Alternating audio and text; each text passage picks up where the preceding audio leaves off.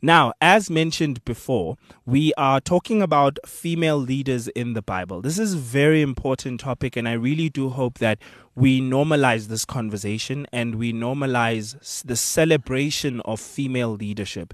So, we're going to celebrate female leaders within the Bible and the, their accomplishments, the things that they did. You know, the first thing I want to say before we get into this discussion is it is unhealthy. And I think, um, so Danny and I were just uh, discussing it right now. And then we pulled out our phones just to Google so that we have a perspective of who those women are and what exactly are their accomplishments. But personally, I want to say that uh, if if that become if that is the case that every time we have to discuss female leaders in the Bible, then we have to Google them. Mm-hmm. That on its own shows that we have a problem. Um, it, we, we don't research them enough and we don't celebrate them enough. I mean, the number of times I've heard people celebrating King David and his accomplishments. You know, there's so much we know about him. He ran into the caves, he ran away from his enemy, he fought off uh, and rescued Israel from uh, their enemies and became king. Um, he, he sinned and repented. Um, his son sinned against him and he treated he, all his enemies with kindness and mercy, the same mercy that God showed him. And I could count King Samson. Uh, we can count um, um, Samson was the strong one, right? Yeah. and then Solomon, King Solomon, Samson wasn't a king. Uh, king Solomon, uh, we can talk about Joshua, we can talk about Moses, we can talk about Abraham, uh, Israel, all of these great male leaders. Um, and I've often heard a lot of people talk about Sarah uh, who we know a lot because her story is very tied to Abraham. You mm-hmm. can't talk about Abraham without mentioning how significant Sarah was to his life. Some of his best and worst decisions centered around her, mm-hmm. right? Um, th- there was no nation without Sarah. That's you know, true. that's woman number one. so, firstly, I just want to say that let's let's let's normalize this conversation. Let's make this an, a common celebration. Female leaders, not only those that are in the Bible uh, from those times, but those that are within our own lifetimes. Let's celebrate them. Let's do it verbally. Let's take the moment during this Women's Month and say, you know, there was a woman who led me through this time, because we often just only celebrate our mothers, which I feel like it doesn't go stretch beyond and normalize the idea of celebrating women in general. So it's either our mothers and some of us will say our wives, you know, and our partners. Yes, yes. so tell me what your thoughts are, Danny. Wow. So first, I think um, people who so if you're listening to us right now and you think you know but women shouldn't this and that uh, you need to go to joel 2 you know, where it's foretold that there will be a time when God would pour out his spirit on all flesh. And then it adds this on in verse 28 your sons and daughters will prophesy. You know, and this is very deep because Peter confirms this on the day of Pentecost that it's all true today. Any daughter of God has the full rights and privilege to declare his word to testify his salvation and prophesy by his spirit. So I think it's very important for us to to be accepted, accepting of the fact that women are called to not just share the gospel, you know, on a one-on-one basis, but mm. to have positions of power in the church. You know, one thing I've noticed um, and I think all genders do this. Mm-hmm. You know, when whenever we're looking, when women want to discredit man, they find the worst example. True, you true. know, yeah. And when men want to discredit women, they jump to Jezebel. You know, you know. So we we have to be careful. You know, if God is used, I mean, we accept literally that God used a donkey mm. to speak in Scripture. If God can use a donkey. Oh I mean, powerful. What about a woman? Yo, that's a powerful perspective. You, you get me, Yo. So we have to really question ourselves as men and and accept that. I mean, they literally. Why not? Yeah. Why not? Yeah. I'm, I'm married to a woman who is who God uses in ministry very strongly, and it's it's beautiful. I, I think we all um, need to not just not make it a by the way subject. Now, I, and I'm I'm really agreeing with what Given said earlier. Like, you know, the fact that we have to pull up scripture and uh, to to call out these names, and we can't just all be. And I mean, we know Proverbs 31 woman Yep. and we fight it just because Yeah. we've seen all all kinds of random things attached to it um esther Mm-hmm. everyone Mm. talks about esther deborah for me i've i've heard deborah come up a lot from my wife Oh. you understand not yeah. not not really pulpits you know and Mm-hmm. um sarah like you you mentioned Mm-hmm. but what um, mary magdalene Yes. Yes. you know and we we forget that these are the people who literally were there when Christ was being crucified first the other Mary first to find Christ mm-hmm. um, after his resurrection mm-hmm. you know so technically speaking she's the first to testify it was women who were the first to testify that Christ has Has risen. Like the best message ever. So we can't exclude women from this. And, Yeah. And I think as men, we have to accept that there's a problem here. And it's a problem that women have complained about even in their respective fields. Hmm. You know, I mean, it's just recently that we found out that the calculations, that the most cal- important calculations that were made by NASA, mm-hmm. you know, to for with the trip going to the moon mm-hmm. was done by a woman. Imagine. You know, so why are we why are we not accepting that that God can use women, that God has enabled women? Mm. You know, and if they are our helpers, I mean, think of it this way.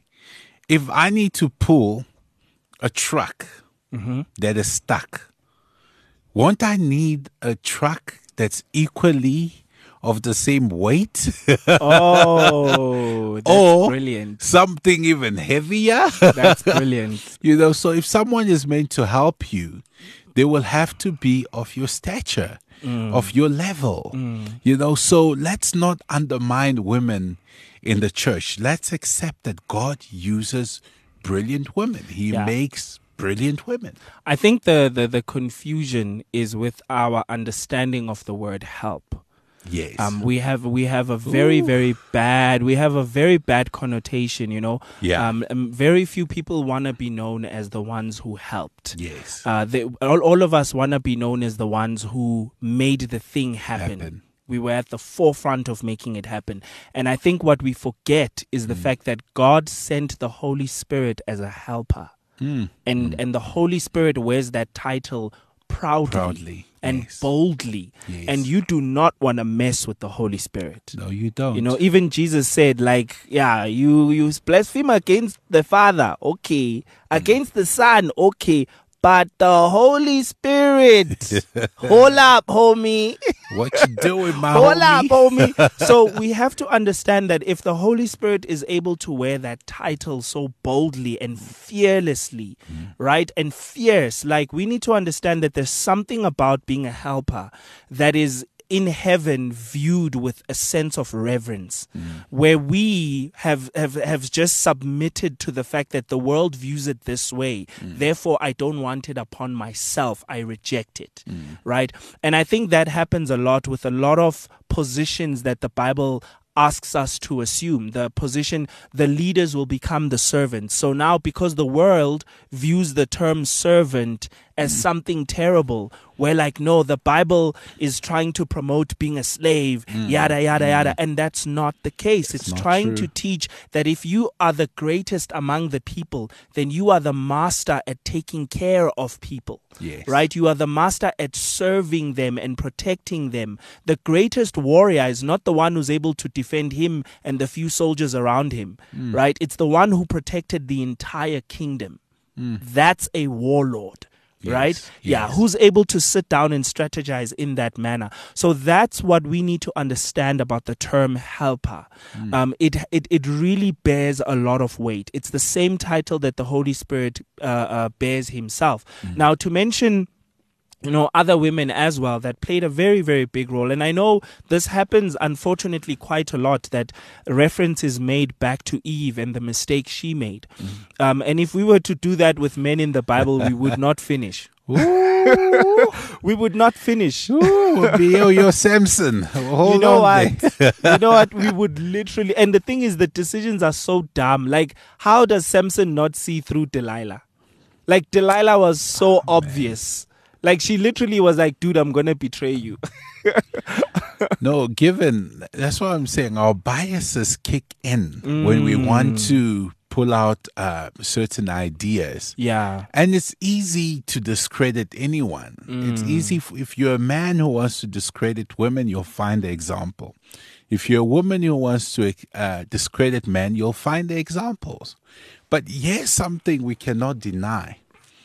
When God said, Let us make man in our own image, mm. it says He made them both male and, And female. Yes. So, female is the image of God. Mm. And to undermine that image is you undermining God. Mm.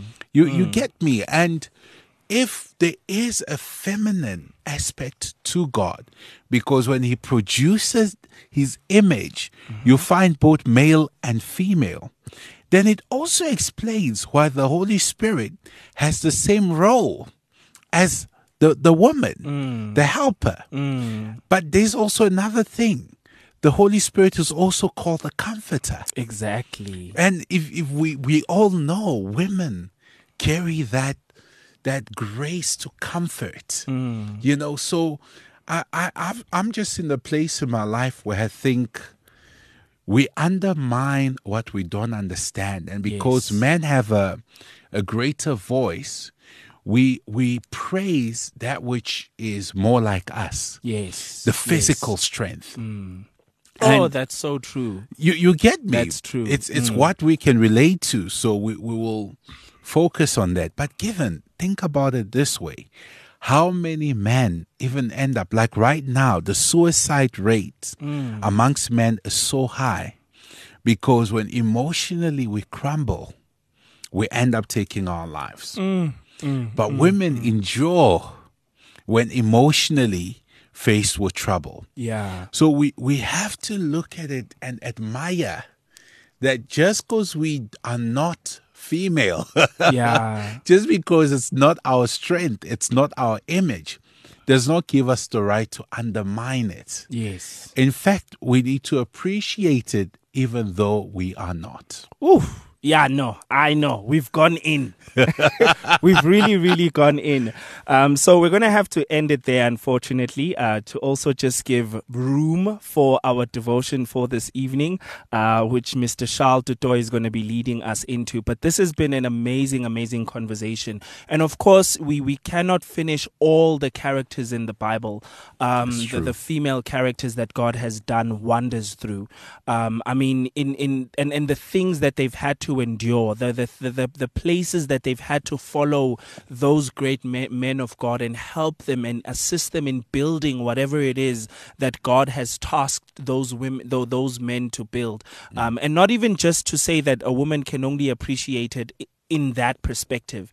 Um, there are many women who, I mean, even in our own era, who there's a, a film I mentioned last last week. Actually, I think I mentioned it last week. I think it's called Woman Warrior. Uh, Yeah. Viola Davis is starring. I'm so excited to watch that film.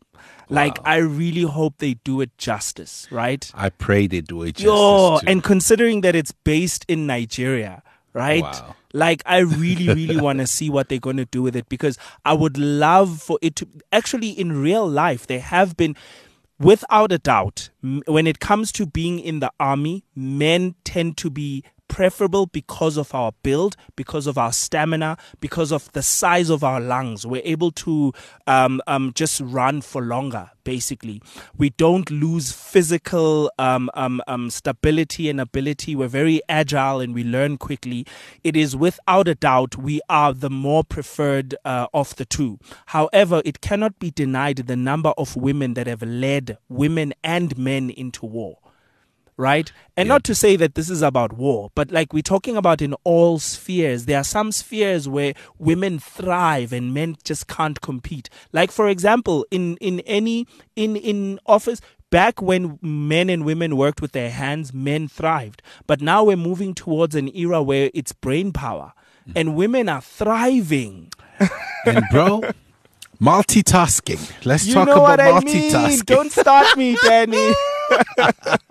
Unfortunately, we know women are multitasking. Yo, eh? yo, yo, they've been at it. Yeah, no, that's true. Celebrating women in Bible and in the Bible and what they accomplished.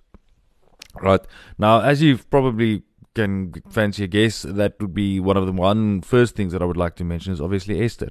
We did uh, did the book of Esther in the um, the Hard Ask as well, but I want to to to actually illustrate to you the fact that when we talk about Esther and we talk about the Queen Esther, we do not necessarily understand actually what is happening in the entire context because we want it to be beautiful and we want the story of Queen Esther to be romantic, which in actually fact it was not, right? So what let's let's discuss it in the broader context real quick. Esther was uh, um, was known as Hadassah. She was then taken from uh, the Jewish Jewish citizenship where she was staying, and then she was taken to a harem. Um, for the Queen uh, Ahasuerus or Queen Xerxes. Uh, they're the same person. If you ever watch the movie 300, uh, do remember I'm not propagating that you should watch the movie 300. I know there's nude scenes in 300, but if you do ever watch it, uh, that that you would realize that that king, the Persian king in 300, King Xerxes, is the same king that features in the book of Esther. Right, that guy. Now he had this very, very, very over self confidence in himself. He over, I almost want to say he had this overindulgence in himself. Right, to the extent that he believed that he was a god. Right. Then he called all his people and all those, uh, all his friends and enemies to sit in his kingdom, and he wanted to show them the beauty of his kingdom and wanted to show them his worth. And then he brought in the uh, all these treasures and everything, and then he wanted to put the cream and the cherry on top. And that is by that was according to him by calling his queen Queen Vashti at that stage, and he called her. Now, depending on certain translations, it can be understood that he asked her to come to the to the um to his throne room wearing a crown. That's some translations, but other translations actually say wearing only the crown, right? So he wanted to parade this poor girl nude in front of all his drunken friends, and that's why she refused to actually come. Then we get Esther on the scene. Now Esther comes in. Obviously, she has this terrible um, I almost want to say she has this terrible experience because she has to stay in the harem. She's wants needs to eat certain amount of foods, certain foods that she needs to be kept pure and beautiful. Luckily, Hegai gets a liking in her. He's the guy from the harem, one of the eunuchs in the in the harem. And then this girl is obviously stayed there and trained there, and then she's on the short list to meet the king, and then she's placed in a second harem, right? And then from that second RMC, at least she, the the king spends uh, one night with each of these, and then he, at long last, she gets her night with the king. Right. This is the interesting thing because now that's where we know that uh, Eve falls in love with her. But when we see falling in love with her, we immediately go to the beautiful romantic comedy movies that Hollywood is spewing at us at an alarming rate that's what we feel is falling in love and how she perceived it. They were sitting dinner. She was, I don't know, touching her, his hand, uh, smiling politely while looking down, whatever the case might be. That was not at all the experience that Esther had with King Xerxes. She had to impress him sexually, right? Now, can you imagine just for a moment what it was like for a Jewish girl to need to do that with a Persian king, someone she never met, someone she probably did not like, and she had to do that in order to live, right? That is actually what's taking place. She had to leave her entire traditional religious system behind, unfortunately, right? She was humiliated according not not according to her standards and her tradition and her religion, right? That's what happened. This is not good. This is not good news, right? Now, now you need to remember. Then Mordecai came and said, Listen, the Jews are going to be killed. You need to go and speak to the king. And she was scared. And we're like, Why are you scared? Because remember, remember we're living in the year 2022. Feminism, feminism is at its prime now, right? Women have got a say in everything. That was not, again, that was not the case with Esther. And remember, she was the queen because the previous queen was killed because of, of what she did to the king. She humiliated the king. Now, this queen need to go into a place uh, in response to not being invited, where the other queen did not want to go when she was invited. Now she needs to go in uh, and and present herself to the king and make a statement. And Esther, in all boldness, uh, after three days fasting, went in, made a statement to the king, and did not. Um, this is where the amazing things come in, with the the um, where Jesus says, We be kind as doves and wise as serpents. Esther came in and spoke to the king and said, Listen, all I want of you is that you and Haman must come and eat at my house. Right? Nothing about the Jews being persecuted, nothing about the Jews going to get killed, nothing like that. She just said, Come over to my place, come eat with me. I'm preparing a feast have some time with me. And in that doing, and she did obviously two times, and the second time she was able to tell him about the plan to kill the Jews and then save their people. But to us, it's this beautiful story of power of woman, you know, and it is, do not get me wrong, it is a beautiful story and it does illustrate the power of women. But we need to understand that in order for you to become powerful, like Queen Esther did become powerful, she had to make tremendous sacrifices, right? She had to make tremendous sacrifices to become the queen. Now, please, please, please try and see what I'm trying to illustrate with this thing. That it's going to cost you to have an influence. But what I'm also trying to tell you is do not think that your husband or your boyfriend or anybody like that is King Xerxes and you need to sleep with him and have sex with him in order for you to become and grow in power. That is not your story, right?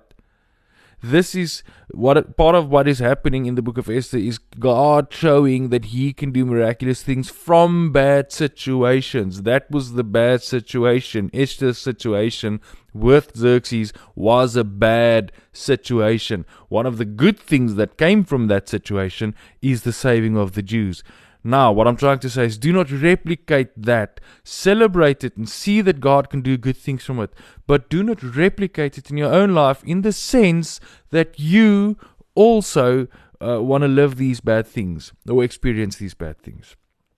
And uh, I know we, I said we're going to celebrate women and, and the rise of women and everything. And we've got an entire month left in which I can give you more biblical examples of great godly leaders that were women but I felt if we were celebrating women now, with Women's Day being past, perhaps Esther is the best story to use and to celebrate it with.